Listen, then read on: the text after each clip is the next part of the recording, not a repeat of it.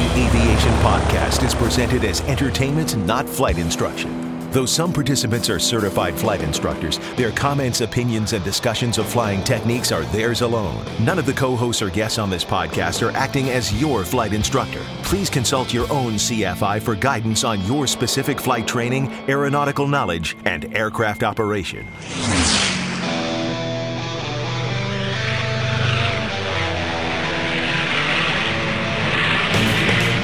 This is the Stuck Mic Avcast, an aviation podcast about learning to fly, living to fly, and loving to fly.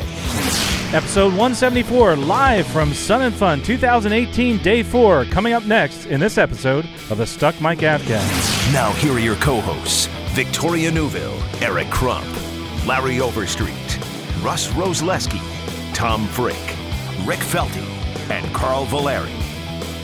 Hey folks, this is Carl Valerian. We are live here at Sun and Fun 2018. I'm on the deck. As you know, the Stuck Mic Avcast volunteers every day from 11 o'clock till 1 on the deck and also in the back doing some work on, well, everything. We get the donuts out, we also get coffee, and we also edit and our live show. Joining me today on the deck is Larry Overstreet, Russ Roslewski, and Bill English. Larry, man, you've been uh, doing a great job with interviews, and it's been a lot of fun. I know you're camping out here on, on the field. Uh, that is actually got to be the coolest thing. It is. Uh, camping with the rest of the uh, Camp Radioactive uh, team here uh, is just a blast. We've been doing it for many years now. Uh, a lot of the same uh, folks end up at that other show up the road, so we it's like our family that we see twice a year, you know, that kind of thing. But a lot of fun. We're having a, um, a uh, uh, potluck tonight. We're making chili and bringing that, so come on by. Chili, I'm, I'm definitely going to come for chili. Yeah, and I think other people are bringing, you know, burgers and brats and hot dogs and all that kind of stuff. So Can I bring beer? yeah, absolutely. Beer. There might even be some there. okay, terrific. Well, Larry, you're in air conditioning, but there's a couple other guys here that have flown airplanes in, are camping underneath the wing of their airplanes, and that's actually Russ did that. Russ did that, and um, he's he's uh, got a pretty good week here for doing that. But it looks like we're going to get a little bit of rain on Sunday, so have to figure out how to stay dry then. So I think you may have alternative plans, huh, Russ? I do have alternative plans. Of course, uh, my main alternative plan is to move into Casa de Valeri. Um, thank you very much. And uh, yeah, just looking at the weather moving in on Sunday, that may affect my departure plans. If I get out Sunday, that's great, but uh, you can always wait a day, right? So uh, yeah, I may be departing Monday. We'll see. You may have a house guest for a while, so I ordered extra beer for you. Thank you. Very, very nice. Yes. And also camping here on the grounds is uh, Bill English, and Bill's been doing a great job with the interviews. You got a couple of them coming up. Uh, maybe you could uh, tell us a little bit about that too. Yeah, well, um, um, first off, let's talk about this beer at the Camp Radioactive. But, but at any rate, um, yeah, we uh, we're right down uh, right down the path from Camp Radioactive, and uh, yeah, I've got a couple of uh, interviews coming up that we've done today. You'll hear about a Cessna 172 that runs on jet fuel, believe it or not. Uh, we're going to talk a little bit about wildlife hazards, whether birds really do dive away from you or not, and what is the strangest animal that has been hit by an airplane. Could it be an alligator, a cat, a parrot, a turtle? You can go learn that over, and I think it's Hangar B, and we'll talk about that today in interviews. And uh, plenty of more more interviews coming up. Well, I tell you what, let's go to those interviews right now. We'll talk a little bit after you hear the interviews about the rest of our day here at Sun and Fun. So enjoy those interviews. We'll talk to you at the end of it. This is Russ Roslewski from the Stuck Mic Avcast reporting for Sun and Fun Radio, Sun and Fun 2018. Standing here with two gentlemen from the U.S. Coast Guard Auxiliary. We have Douglas Cowell and Gilbert Thomas. Gentlemen, how are you today? I'm fine, thank you for inviting us. You bet. Uh, Gilbert, how are you doing? I'm doing fine, and thank you again for inviting us. And uh, we're happy to be here, and we'll answer any questions you got. You bet. Well, I want to know more about this Coast Guard Auxiliary. Uh, you're, you're in uniform, and uh, you're, you're you're some kind of a auxiliary to the Coast Guard, right? So tell us a little bit about the structure and how this works. We are unique in that we're a volunteer military organization, one of the three components of the Coast Guard. Coast Guard is made up of active duty reserves and the Coast Guard Auxiliary.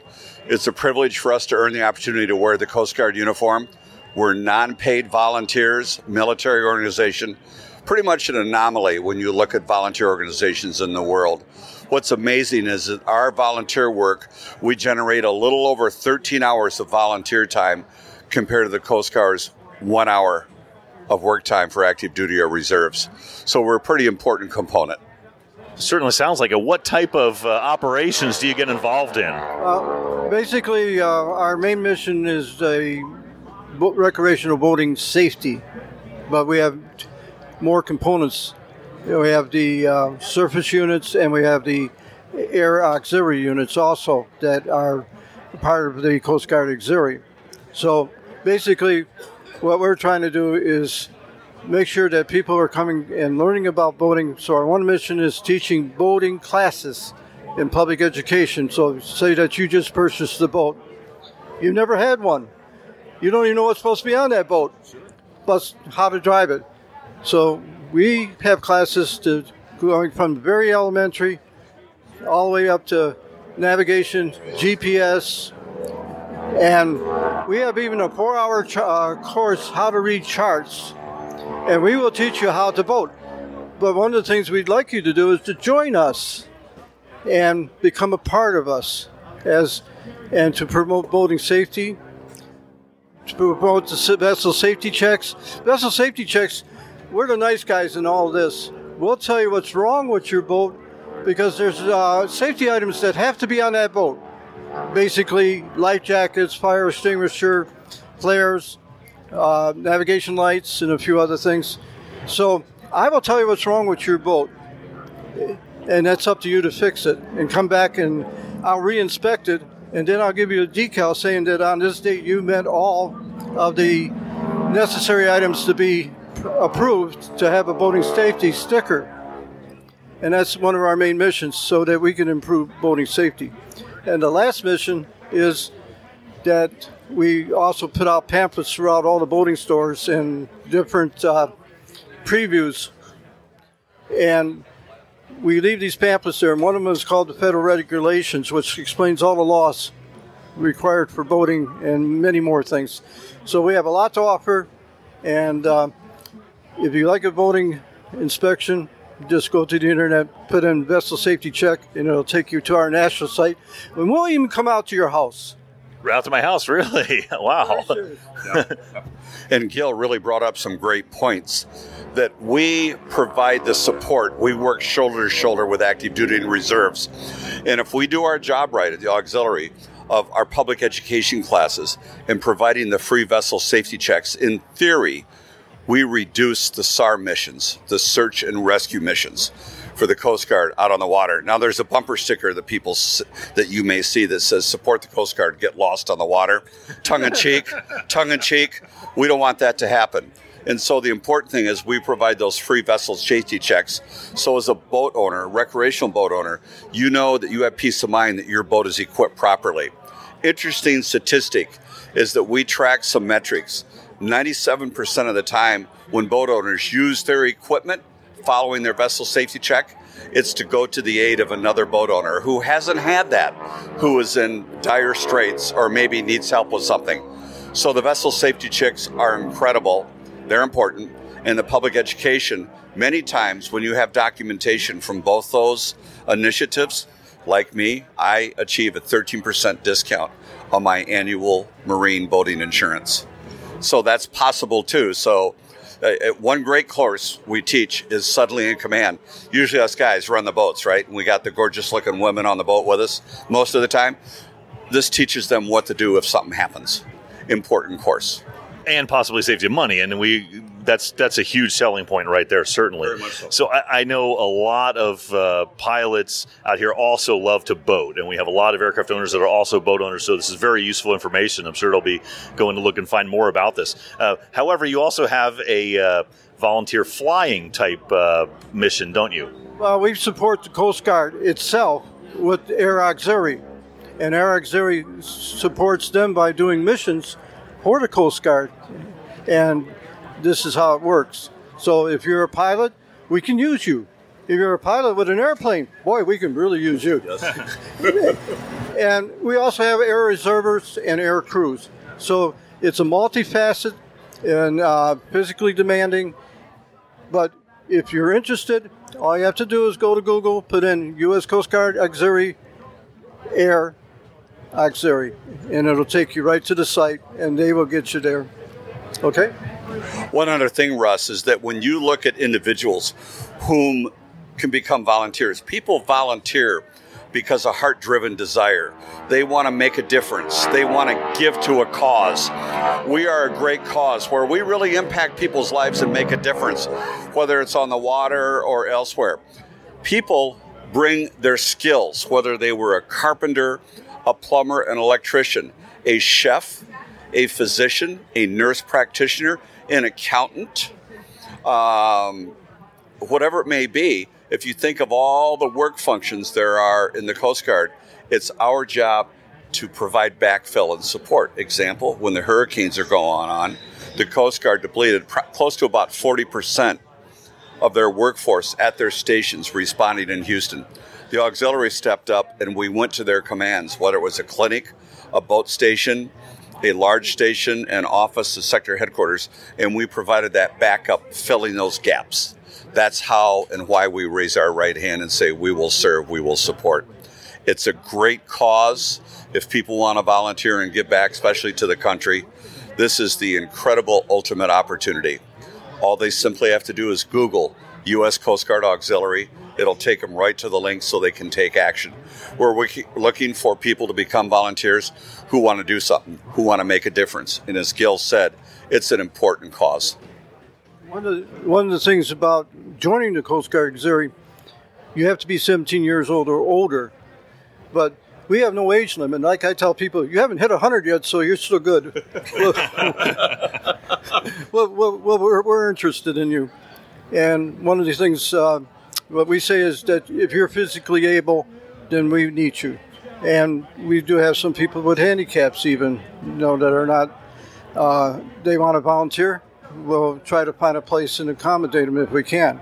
So that's a it's a it's a valid thing because uh, I have one guy that uh, he wanted he wanted to join. He's he's blind, and we said, "Come on." And he became the flotilla commander at the uh, end of this. Really? Uh, yeah. So that's fantastic. Uh, sounds like a very worthwhile organization, and you can pretty much accept anybody who wants to volunteer. Any closing comments?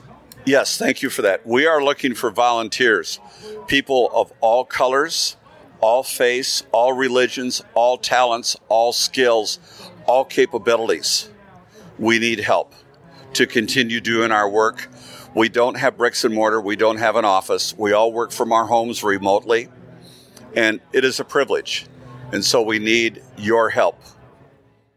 All right. Well, thank you very much. Uh, certainly, as I said, uh, if you're interested in the Coast Guard Auxiliary, the easiest way is to go to Google or whatever search engine, just search for Coast, U.S. Coast Guard Auxiliary, and that'll take you right there. Uh, certainly sounds like a very worthwhile organization, and like uh, they were saying, they, they could really could use anybody who wants to volunteer, whatever your skill level is, and 17 up to, well, 100 or more, apparently, right? So, uh, so thank you very much, gentlemen. I appreciate your time. This is Russ Roslewski for Sun and Fun Radio. This is Bill English with the Stuck Mic Avcast reporting for Sun and Fun Radio. And we are over here in the, one of the vendor hangars. And, you know, have you ever been tinkering around in your hangar, your garage, and got a great idea for some new gadget or some improvement on your airplane and wondered, I wonder if I can make something of this, sell this product, make this invention? There's a way to go about that. And we're talking with Chase Boswell. He's an attorney with Pennington Inter- uh, Intellectual Property Attorneys. They handle patents specifically for aviation. They say we speak aviation. Chase, can you tell us a little bit about what that uh, that tinkerer, that experimenter who has some great new idea for aviation, how would they go about getting a patent, and what does that really mean? Yeah, Bill. So you, you actually gave a great intro there. Many of us who fly and are involved in aviation, as, as well as all other different types of tinkering and engineering, uh, sometimes look at something and either have one a new idea that we think that doesn't exist, or we already have an invention that we think can be improved in one or, or various ways. Uh, that's what we specialize in, and that's what we help people achieve. Uh, giving us a call and, and, getting us, having us sit down with you, and we can we can sit down and well, Wiley Horton in particular, a, a law partner in my, my firm, is an engineer. He's a patent attorney as well as an avid uh, pilot and, and, and experience in aviation. And we can sit down with you and we can listen to your idea, take the time that you need to, and give you the experience and the uh, expertise as well as the advice on getting your idea or your improvement patented and, and get that out marketed to people as well as uh, bring it to the public and hopefully improve and advance aviation technology. So, do you uh, do you help with any kind of resources to make it real? I mean, sometimes you know we see in the news these crazy patents that come out. You know, the stand-up airline seats and things like that. does it does it have to actually be engineered and really work, or just an idea? Well, the, the first starting point is is you yourself have come up with an idea. You may not have you don't have to have it all worked out. You don't have to have everything blueprinted out by the time you come to us, but it's, it's good to have someone to sit down and talk with, to talk through the legal process. The patent process is unfortunately a very difficult and long, prolonged process, and many people who are just in their own garage and have a great idea don't have the knowledge or the path to go through that. And, and, it, and it's very helpful to sit down with us and have us kind of be your tour guide through the process and help you get through it. So, in a long round, long way of answering your question, you do not have to have it all the way figured out. And, sometimes we can actually help you get through the final steps of it uh, and get you your patent uh, and get you worked out. And I understand that would that could protect you a little bit as well in case you go to market and you don't have this sort of things all worked out. That could possibly cause some trouble for your business, I guess, right? Oh, absolutely. I mean, the, the, main point of patents going way back into early American legislature is to protect this patent from someone coming up saying, hey, I, I like this idea, this is a good idea, I want to copy that. The patent is, an, if it gets granted and, and passes through the patent board, is an exclusive product, an exclusive patent that's owned by you. Uh, someone can't come in and reverse engineer it. Uh, and at the end of the day, you can take great pride in the fact that you are the only one and that have designed this, and you are the one who this is your idea and your experiment, and, and really at the end of the day, you're the one who's helping people. Yeah, we know historically that's been with aviation for a long time, right? Even the Wright brothers had these kind of issues back in the early days of aviation. Do you have any examples of any uh, any people that might have you know come up with that great idea in their garage? You know, sort of the, the Steve Jobs of aviation. Is there anything like that that you've uh, heard of that, that got patented and became successful? Uh, off the cuff, I can't think of anybody uh, as far as the garage guy that, that came up and developed it. But I mean, you mentioned earlier the Wright brothers. I mean, th- those guys were the ones who made the airplane and they were bicycle salesmen. They designed bicycles, and they said, "Hey, listen, I have a great idea. Let's make something that flies." And they and everyone said, "Hey, listen, uh, if God." If God wanted us to fly, they put wings on our back, and they said, "No, I've got this great idea. I think we can fly. We can make it happen," and they did. And quite honestly, here in the Tampa Bay area, we're, we're the home of the first commercial flight ever. T- the Tampa Bay community, including Lakeland, including the Winter Haven area, is known and is a great staple in the aviation community. And we are attempting to pursue that and continue that by being here at the Lakeland Sun and Fun Air Show. Great. Thanks for all that information, Chase. That's not something I would have thought of before. We're talking with Chase Boswell. Uh, he's an attorney with Pennington Intellectual Property. Uh, they're over in, uh, what are we, Hangar C, I think. Hangar C? Hangar B. Hangar B. B87. Yeah. All right. Well, if you've got that great idea, come on by and uh, check them out. For Stuck Mic Avcast, this is Bill English reporting for Sun and Fun Radio.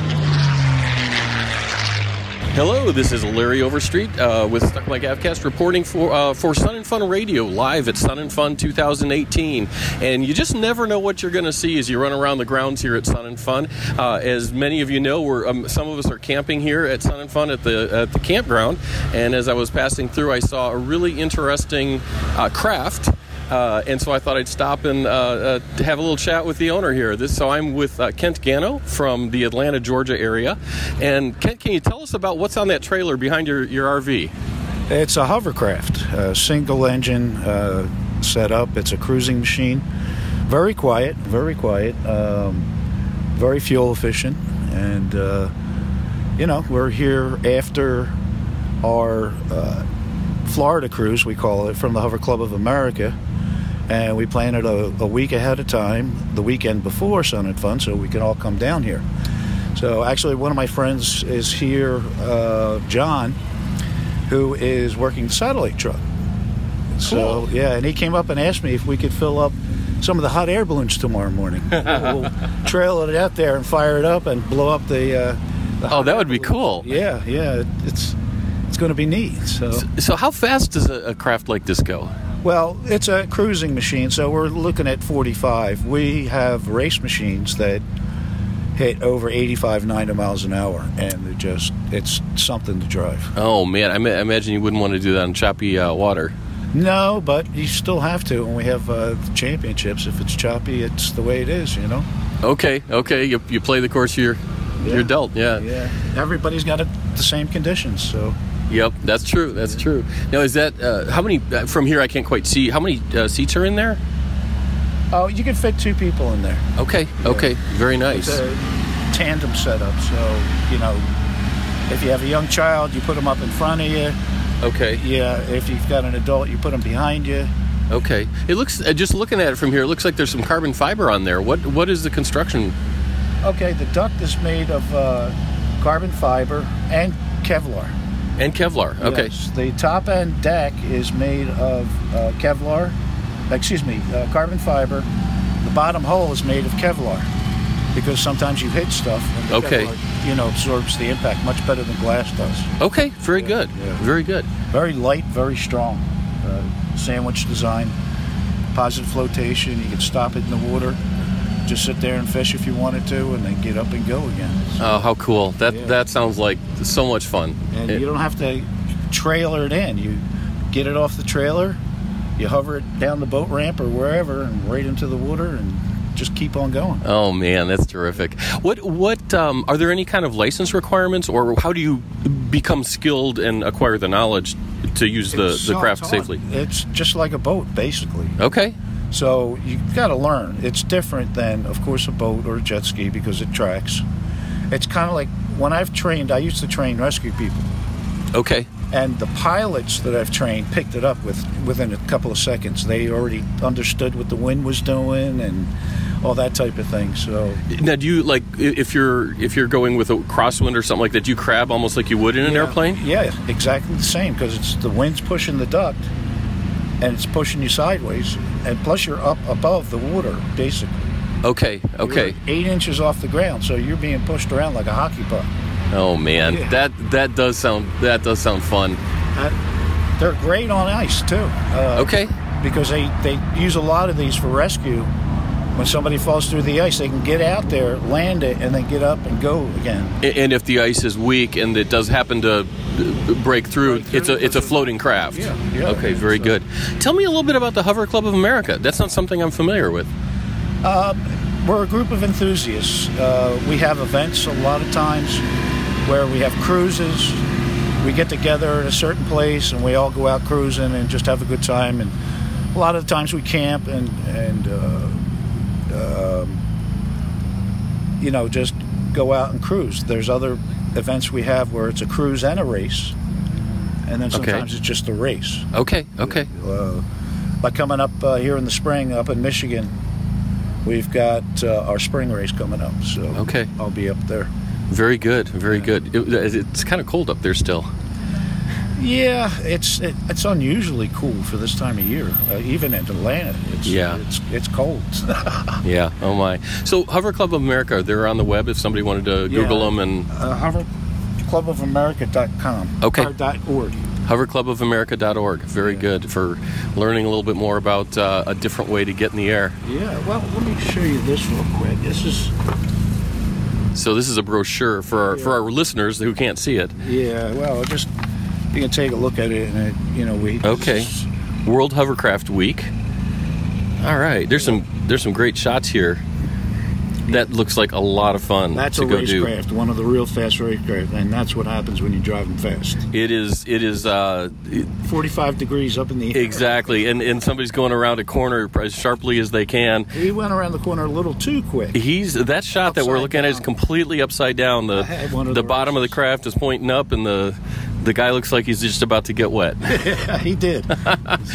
All right, well, thank. And this is we had the biggest cruise in the, in the world in Terre Haute that year. Okay, and that's a couple hundred. A couple of hundred Okay. hovercraft, yeah. So Very cool. Yeah. All right. Well, thank you so much for taking the time to, to uh, talk with us about your hovercraft and, and the organization. that's me. Oh, that's you. Okay. the rocket. heading heading off the off the grass across the beach into the water. Yeah. That looks terrific. All right. Well, thank you so much again. Um, we appreciate your time and sharing a little bit about your your uh, passion here. oh, you're quite welcome. All right. So this is Larry Overstreet uh, with Stuck Mic Avcast reporting live at Sun and Fun 18 for Sun and Fun Radio. This is Bill English of the Stuck Mic Avcast reporting for Sun and Fun Radio. And we are over here in uh, Hangar A at the Wildlife Strike booth with David Eicher of Embry Riddle University uh, in Prescott, Arizona. And he's the manager of the FAA Wildlife Strike Database. Um, doc, are you Dr. Eicher or Mr. Eicher? Oh, just Mr. Mr. Eicher. All right, well, it, had to be sure with the university and all that. But uh, can you describe to us a little bit about uh, Embry Riddle's role with the uh, FAA Wildlife Strike Database and what that's all about? Absolutely.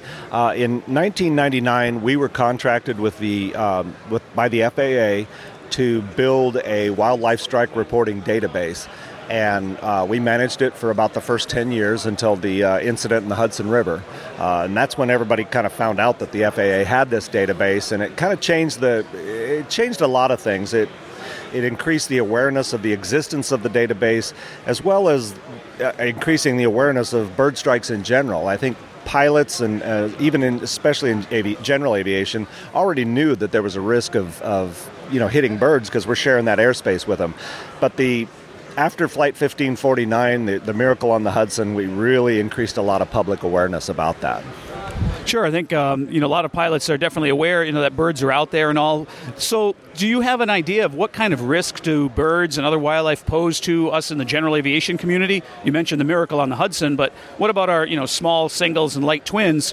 Have there been fatal accidents or very severe uh, issues with wildlife strikes in the general aviation world? Well, there certainly can be. It's it's not as probably not as prevalent as when a big accident happens. Um, obviously there's a risk to the big the big planes obviously have a, a, greater risk because an ingestion of a bird into an engine you know depending on the size of the bird can completely shut the engine down what we find with general aviation is because of the um, because of the the altitude that you're flying in general aviation you're kind of down in the premium bird zone but the birds that are down there are generally much smaller birds uh, I talk to pilots a lot about, you know, turkey vultures and, and raptors, you know, the hawks and the eagles and, and some birds like that. But usually they're kind of sharing the airspace up there because of the speeds that you're flying at. So the risk is really of uh, really more for general aviation. The risk is is striking the smaller birds at the lower elevation. We find that statistically, over 90% of the bird strikes happen below 3,000 AGL. So that's really, you know, when you look at it, and, and then 80% of that is below 500. So that's really kind of the general aviation levels that we're flying. So they're, they're, the risk is a little higher. What offsets that is the speed you're flying at, and if you're flying a piston engine with a propeller, you actually vibrate the air, and the wildlife will actually sometimes feel that vibration in the air before they actually even see you or hear you. Oh, that's very interesting. I know I've been I've been taught and always thought it was true that if you see a bird coming at you, you should climb because the bird dives. Is, is that true, or is that a is that an old wives' tale? Uh, not an old wives' tale, as a matter of fact. Uh, if you think about birds from the very beginning, from the first time they fall out of the nest, they understand gravity. And they know that they can use gravity to their advantage in an emergency situation. Uh, much like we can too, but that's probably not a choice you want to make when you're when you might be facing a collision with a bird. But 90% of the time, they will tuck and dive. Well, especially at that low altitude that you uh, you mentioned. Um, you you know you talked some. This was great about some of the science behind the wildlife. Um, what other um, uses uh, are you using for the database? Are there other scientific um, uses th- such as following migration patterns? Is that the type of things that you're doing with the database? I, w- I would say that we've we've learned a lot of things from the collection of this data.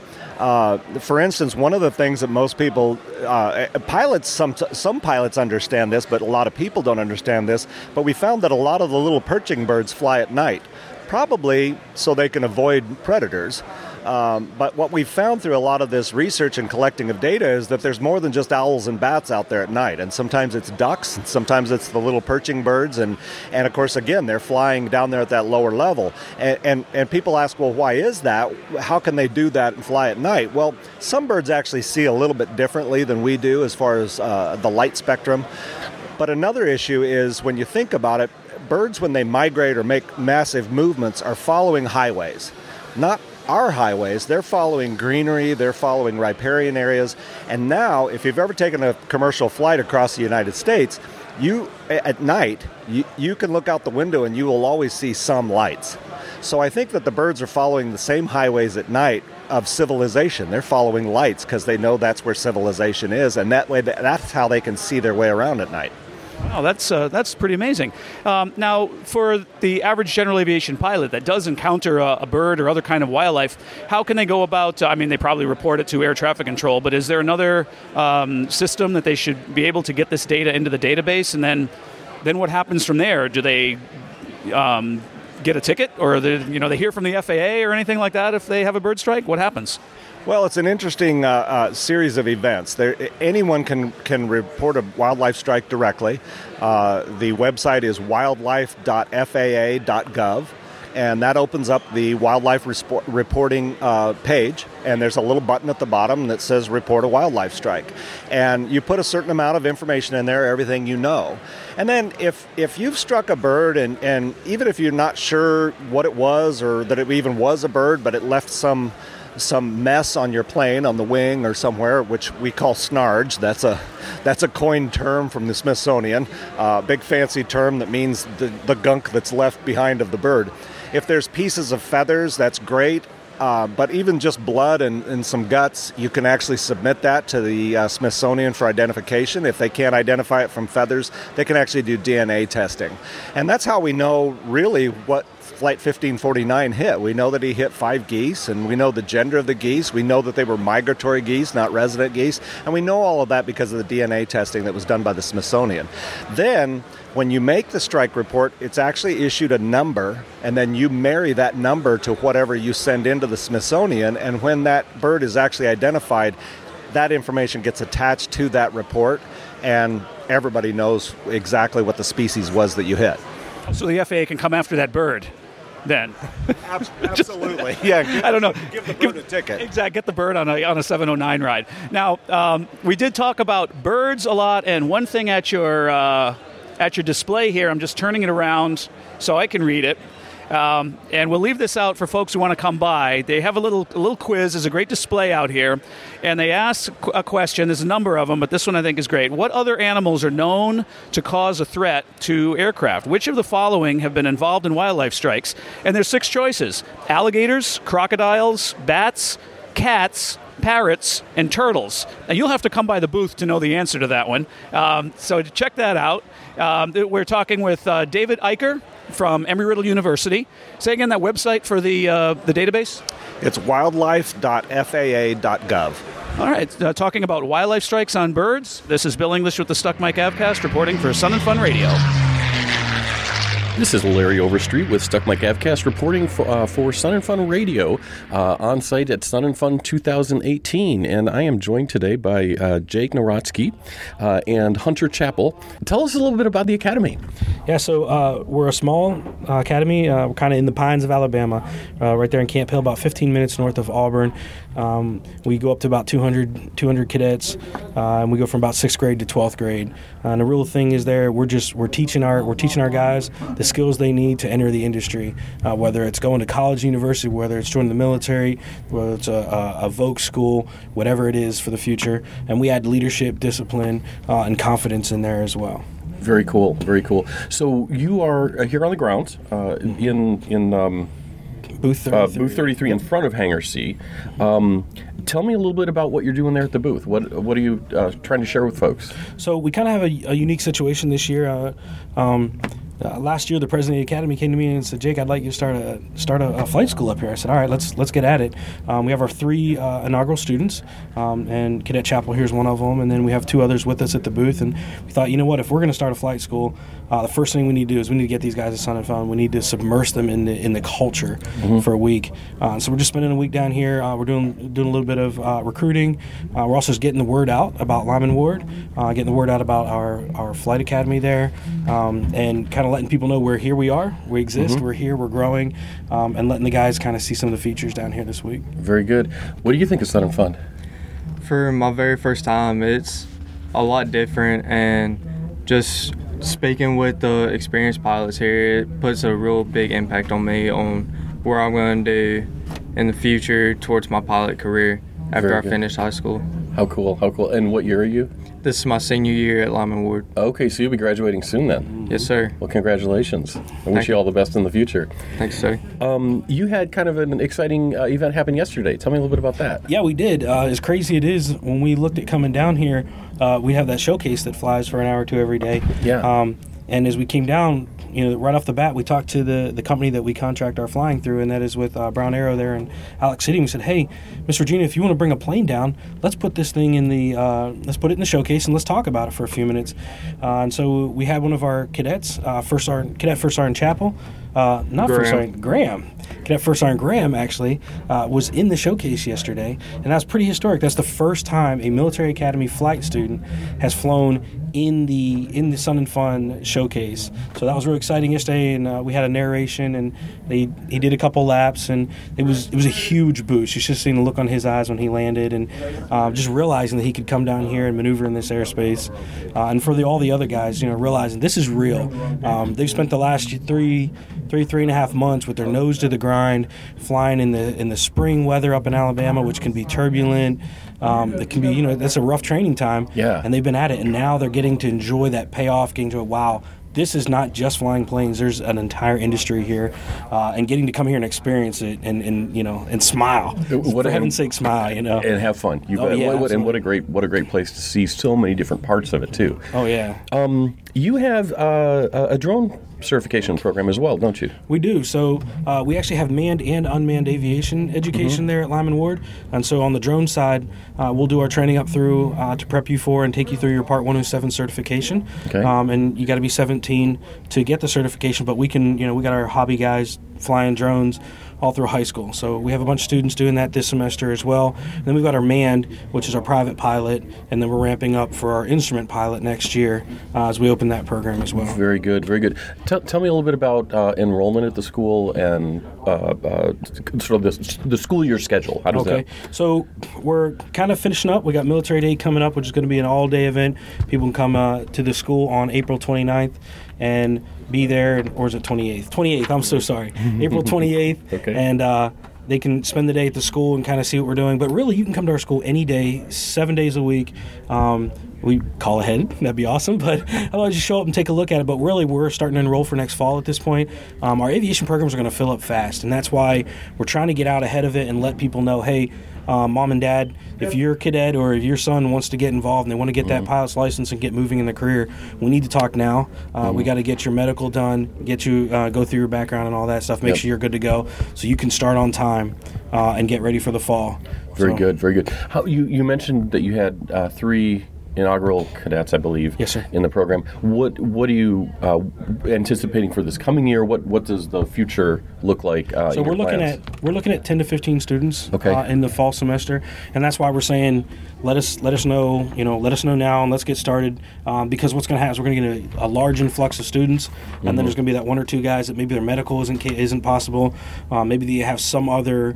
Um, administrative challenge that they can't Mhm. get past to start flying, so we need to get those students started now. But 10 to 15 students the fall semester, uh, and and we're ready to go. We're ready Very to do some training. Well, congratulations on the program. Congratulations on uh, just being able to be down here and be part of Sun and Fun. Awesome. Um, thank you for taking the time to visit with us. Uh, this is Larry Overstreet with uh, Stuck Mic Avcast reporting at Sun and Fun 18 for Sun and Fun Radio. This is Bill English of the Stuck Mic Avcast reporting for Sun and Fun Radio. And we are out here on the ramp sitting in a diesel Cessna 172 with Cynthia Ferguson from Wayman Aviation Academy down near Miami. Uh, Cynthia, can you tell us a little bit about this airplane? It's uh, on the outside looks like a 172. On the inside, it pretty much looks like a 172, except it's got this strange one power lever there. So tell us about this airplane. Yes. So this is a standard 172 November model. Um, it is diesel. So one of the coolest things that you'll notice when you step into our cockpit is that there is a throttle. You don't have to worry about the mixtures anymore, which makes it a, a lot easier for our students to go ahead and learn how to fly. So the actual throttle is as standard as you would find it in most airliners or some charters as well. So that's a, uh, a FADEC control as well, a full authority digital engine control. Yes, it is. So um, now, um, who makes this uh, this diesel engine for the uh, for the 172? We have partnered with Continental Motors. Um, so they're the ones that have gone ahead and created this for us. We've had this flown in. We did the conversion on our academy that we have down in the North Perry Airport. And what kind of airplane did this start life as? This was an older 172, right? Yes, this is your standard late 80s, early 70s. And you've done some other uh, improvements or changes to the airplane as well. Can you describe some of the, the panel and the interior and safety upgrades that you've done? So on our left-hand side, you'll see notice the panel. We have two Garmin 530s, and right above us, we have a beautiful skylight. We have two of them, one for our CFIs and one for our students. That way, now you'll be able to see traffic above you. We've also gone ahead and implemented a uh, Garmin 650 as well. Um, so most of the controls are still your basic controls. You'll still have your little six pack, but at the you'll also notice you'll have a lot of upgrades to it as well. So safety is our number one priority at our academy. That sounds great. Um, what other ad- advantages, other than that simple power control, uh, what other advantages does the diesel engine get you? Is it uh, more economical, more reliable? What, what type of uh, uh changes are there? So the good thing about our, our Cessna 172 November model is that it is not only economically, but it is also environmentally friendly. Being down in Miami, you know, there's a lot of aircrafts that come in and out. You know, there's we live we're smack in the middle of two major, major airports. So we figured we've gone ahead and we would change to diesel because you will save a lot more money. And the good thing is, is that a lot of our students are international students. So for them, doing the mixture is very difficult. Sometimes they are afraid to mess it up. So when we've gone ahead and switched over to diesel, now it's a lot easier for them, um, and it's a lot cheaper for us because it's it's the avgas can get a little expensive down in Miami. I guess it can get expensive anywhere, especially for the foreign students as well. That's uh, that's difficult for them, right? Mm, yes, it is. So, um, you said you, you do have a lot of foreign students in there at, at Wayman. Is that uh, what type of uh, training do you do down there? Is it a zero to hero type of program? Yes, um, we market to our international and our local students. Uh, we have a very, very, I would like to say we have about a 50 50 between our locals and internationals right now. Uh, we train anywhere from private pilot, instrument rating, commercial single and multi, flight instructor, flight instrument instructor, uh, multi engine. We also have some ATPL courses, and we just partnered with Blue Air. So we're working on an EASA program as well. Yeah, that's great. So the uh, we were mentioning before that the uh, the diesel control and everything helps with that. That you start learning the jet type procedures right from the get go. Yeah. Correct. Uh, most airlines will always require you to learn the basics right off the bat, as opposed to learning a glass cockpit. So that's one of the good things that we've implemented in here. But the other good thing is that now you're not going to have to worry about your mixtures. God forbid, you know, you have a fire in your engine, so you'll have everything right there. You just go ahead and push your throttle up, and you're set to go. Does that change anything for the students on their check ride? Does it affect, uh, you know, how the how the examiner works with them? Anything from the uh, the ACS standards, or is it it's in the airplane, so they just have to know it, right? Correct. It's just as easy. It makes it a lot easier for them. The, the students don't get as nervous. They don't have to remember the mixtures, like I said before. They just go ahead and push the throttle up, and they're good to go. That sounds good. And you've uh, you said you also partnered with some other um, aviation universities in the area as well. Yes, um, we have been lucky enough to go ahead and partner with Liberty University, Miami Dade College, and Embry Riddle University. That's great. So, Cynthia, your uh, your admissions there at uh, Wayman. Are you an instructor there also? Uh, not yet. uh, I do work the admissions, and I am in the process of getting my pilot's license. But I'm actually an air traffic control student.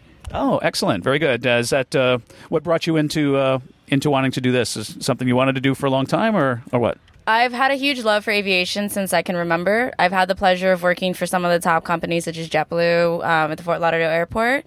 But when I had this opportunity to come work for a small school, I've always wanted to learn the inner workings and I've always wanted to see how it is that students start. And I didn't know that this would become a really good gift of mine.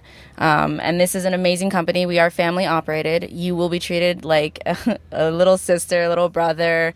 Um, you will really, our students and our, our staff go above and beyond for each other. And we'll make sure you eat. good, good in Miami. That, that sounds great. Anything else you'd like to tell us about the Diesel 172 or Wayman Aviation Academy?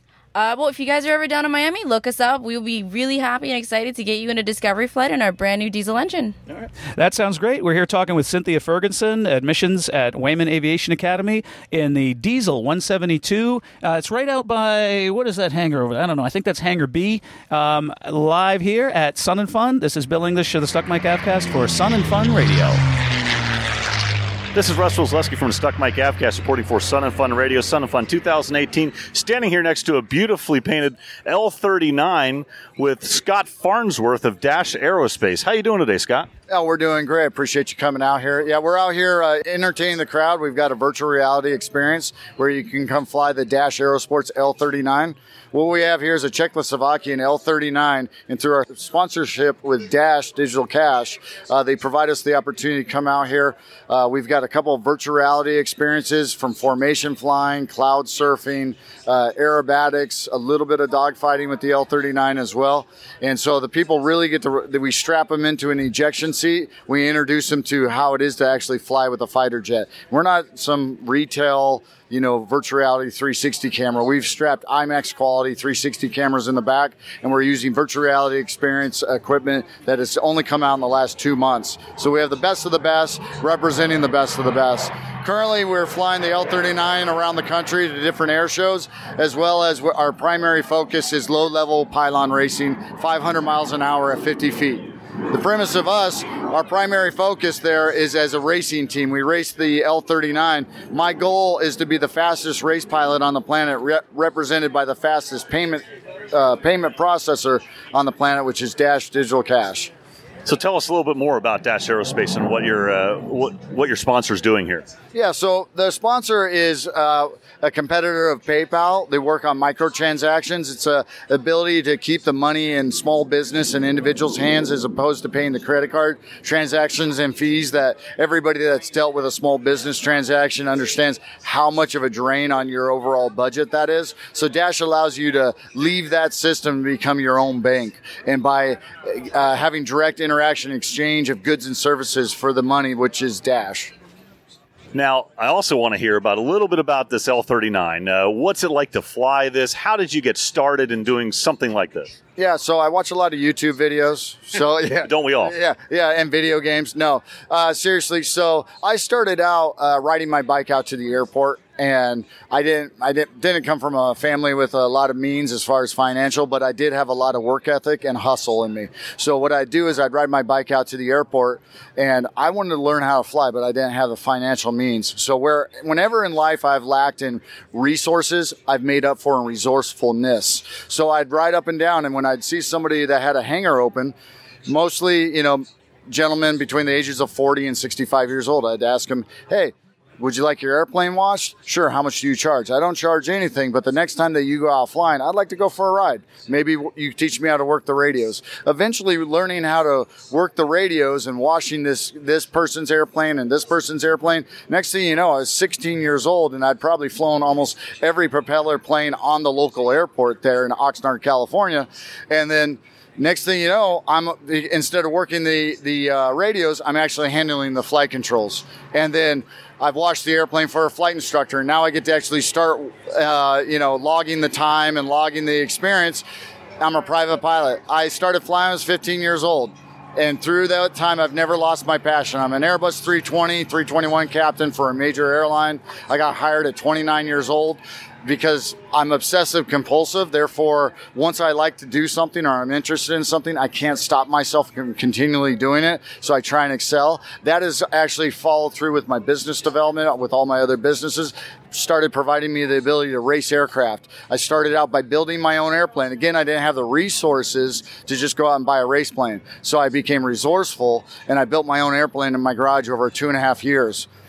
Once I started racing, somehow I started winning. I guess I got lucky a lot of times, but through the wins, we acquired sponsorship and we kept on rolling back our sponsorship into bigger and better things and faster airplanes ending up in the gold class of the jet. We're in the gold class of the fastest motorsport on the planet, which is jet racing at the Reno National Air Races. 500 miles an hour, 50 feet in a pack of eight or nine other jets. There's nothing faster. My goal is to be the fastest race pilot on the planet, represented by Dash Aeros, by Dash Digital Cash, the fastest payment on the planet and we can get a little bit of a sample of what it's like to fly this jet through the virtual reality experience you're offering here. Yeah, I think it's it's it's amazing when people sit down and they they can strap into an ejection seat, put on the virtual reality goggles, and the experience that they have because it's it's such a unique environment. I love taking people for a ride in my jet because it's just something so unique that most people don't they don't get to go fly in a fighter jet in air conditioned, pressurized, up above the clouds at you know 12, 15,000 feet.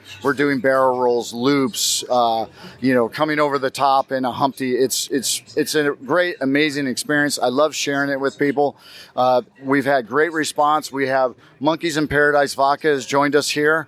They're going to be throwing a pit party, so we create a much more uh, inviting atmosphere. Yes, we do we do get invited, or we do our, our best to represent our products, but we're really here to interact with the people and not really sell them the products, but introduce them to the products and show them why we believe in what we're representing.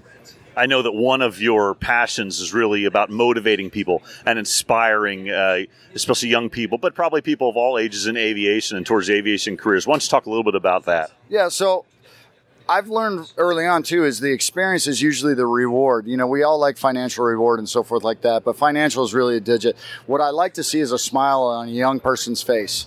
Somebody that hasn't been exposed to something, and that started with the Young Eagles program with the EAA. I had built my Vans RV8 and I thought that was a rewarding experience. And I was out flying, and I was invited and asked to fly some kids for the Young Eagles. And I kind of reluctantly did it, to be honest with you. You know, I have my own kids. But I'll tell you what, the experience and the interaction that I had with the kids, I had a deep seated fulfillment inside me, and I recognized how important that was in my life. So everywhere that we go, we try and we try and uh, reach out and talk and give our, our discussion to the younger crowd about chasing their passion.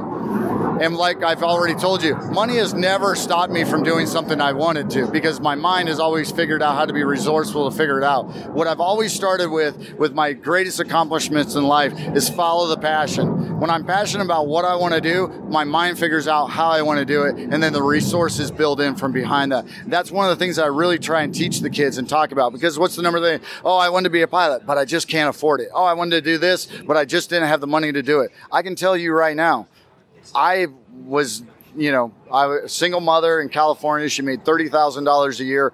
I was not the one that was going to just go write a check for my flight experience. There's more than one path. There, a lot of people think there's either civilian, write a check path, or military and have them pay for it and you pay that back with a commitment and a service to your country. There's actually several different paths that you can take.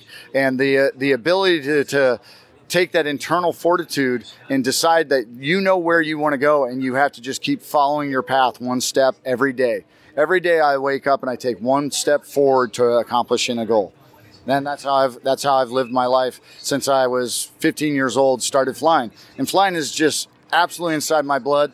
I see the young people that want to be involved with it. And I know from my own experience, and I'm empathetic to them, that it's almost like they don't know how to get started. And it's really important for me to sit down. When I say sit down, sit down with 40 or 50 young people and talk to them about how they get started and then take a personal interaction with, with each and every one of them if I have to.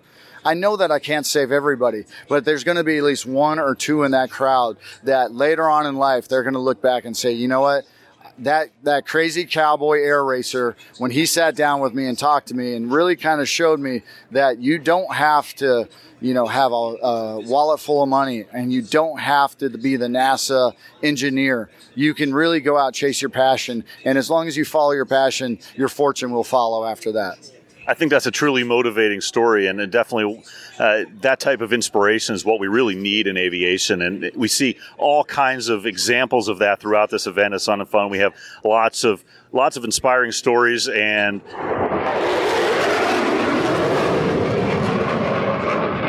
and jets passing overhead. So what a great place! What a great place to to really reach out to anybody who has the remotest interest in aviation. They're here, and this is where you can do that kind of thing and uh, they're here. They're the social media feeds that are out there. You can visit us on Dash Aerosports on Facebook and Instagram. See where we're going to be. Uh, come to a, come to meet us at the local air shows. You know, we leave here, we go to Myrtle Beach, we do the same thing. We try and engage the local environment, teach people about not only our products but also how to how to chase your goals. I'm very goal oriented and executing to, like I said, be able to accomplish the passion that you have for in life. That doesn't have to be aviation either. You know, if I was a painter, I'd.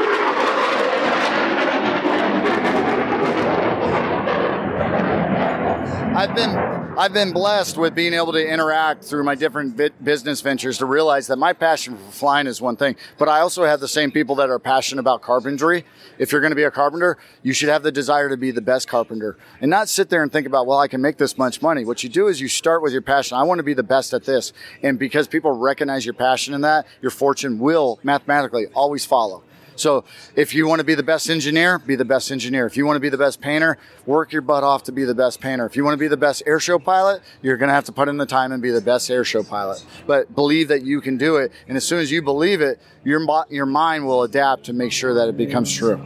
Scott, you have a truly inspiring message, and you're very motivated and passionate, and anybody can tell that by listening to this. Uh, any closing comments you want to make? Uh, what I what I'd like to say is what I've talked about is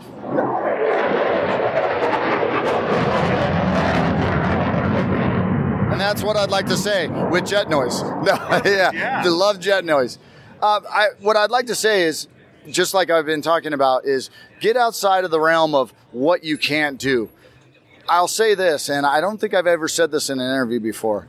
I think where I'm at right now is because my father, whenever I told him some crazy idea, he never said, You can't do that. You don't have the money. He never said that. His first words were, Well, how are you going to do that? And it created my brain the ability to start figuring out resolutions to the problem before just shutting down the problem. You start looking past the problem. The problem might be, How do I accomplish my passion? How do I accomplish my goal? How do I start that small business? How do I acquire something? Uh, and it doesn't have to be financial, a skill set, a desire, a passion. When you start thinking outside of that's what I want to do, and you take that off the table that you can't do that, your mind will start adapting to formulating the plan to accomplish your goals. And it's not just aviation, it's everything. Well, I think if anybody wants to uh, number one, see a beautiful L39. They should come out here on runway 523 down kind of towards the end. Come on out, take a look at the airplane, talk with Scott. Uh, you will leave more motivated than you started with, I'm pretty sure. well, that's, you know, I'm a bit of an intensity freak, so I'm sorry about the interview being a little intense, but hey, you know what? I fly a jet at 500 miles an hour at, at 500 miles an hour at 50 feet in a pack of other jets. There's I like the intensity, but it's an ultra focus that I live within that intensity. So we were talking about the L39. This is an L39. It looks like it, right? But it is a highly modified L39. This thing has been lightened to an extreme. I'm not going to talk about it because I have my competitors out there. We have our tweaks, we have our aerodynamic improvements that you can obviously see as light as it is.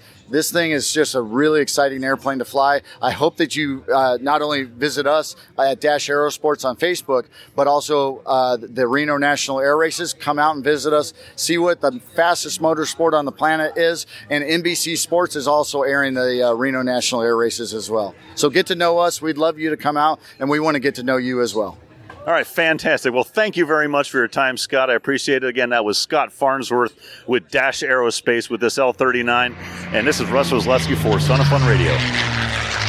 Well, gosh, I hope you've en- enjoyed those interviews here. Uh, Stuck Mic Avcast loves volunteering here at Sun and Fun Radio. Sun and Fun 2018 has been a great show. You guys have done a terrific job. And one of the things that I love is the fact that I get to see some of my friends. I actually have one walking up on the deck right now throughout the entire show uh, here at Sun and Fun. Don't forget, you can live stream liveatc.net slash SNF.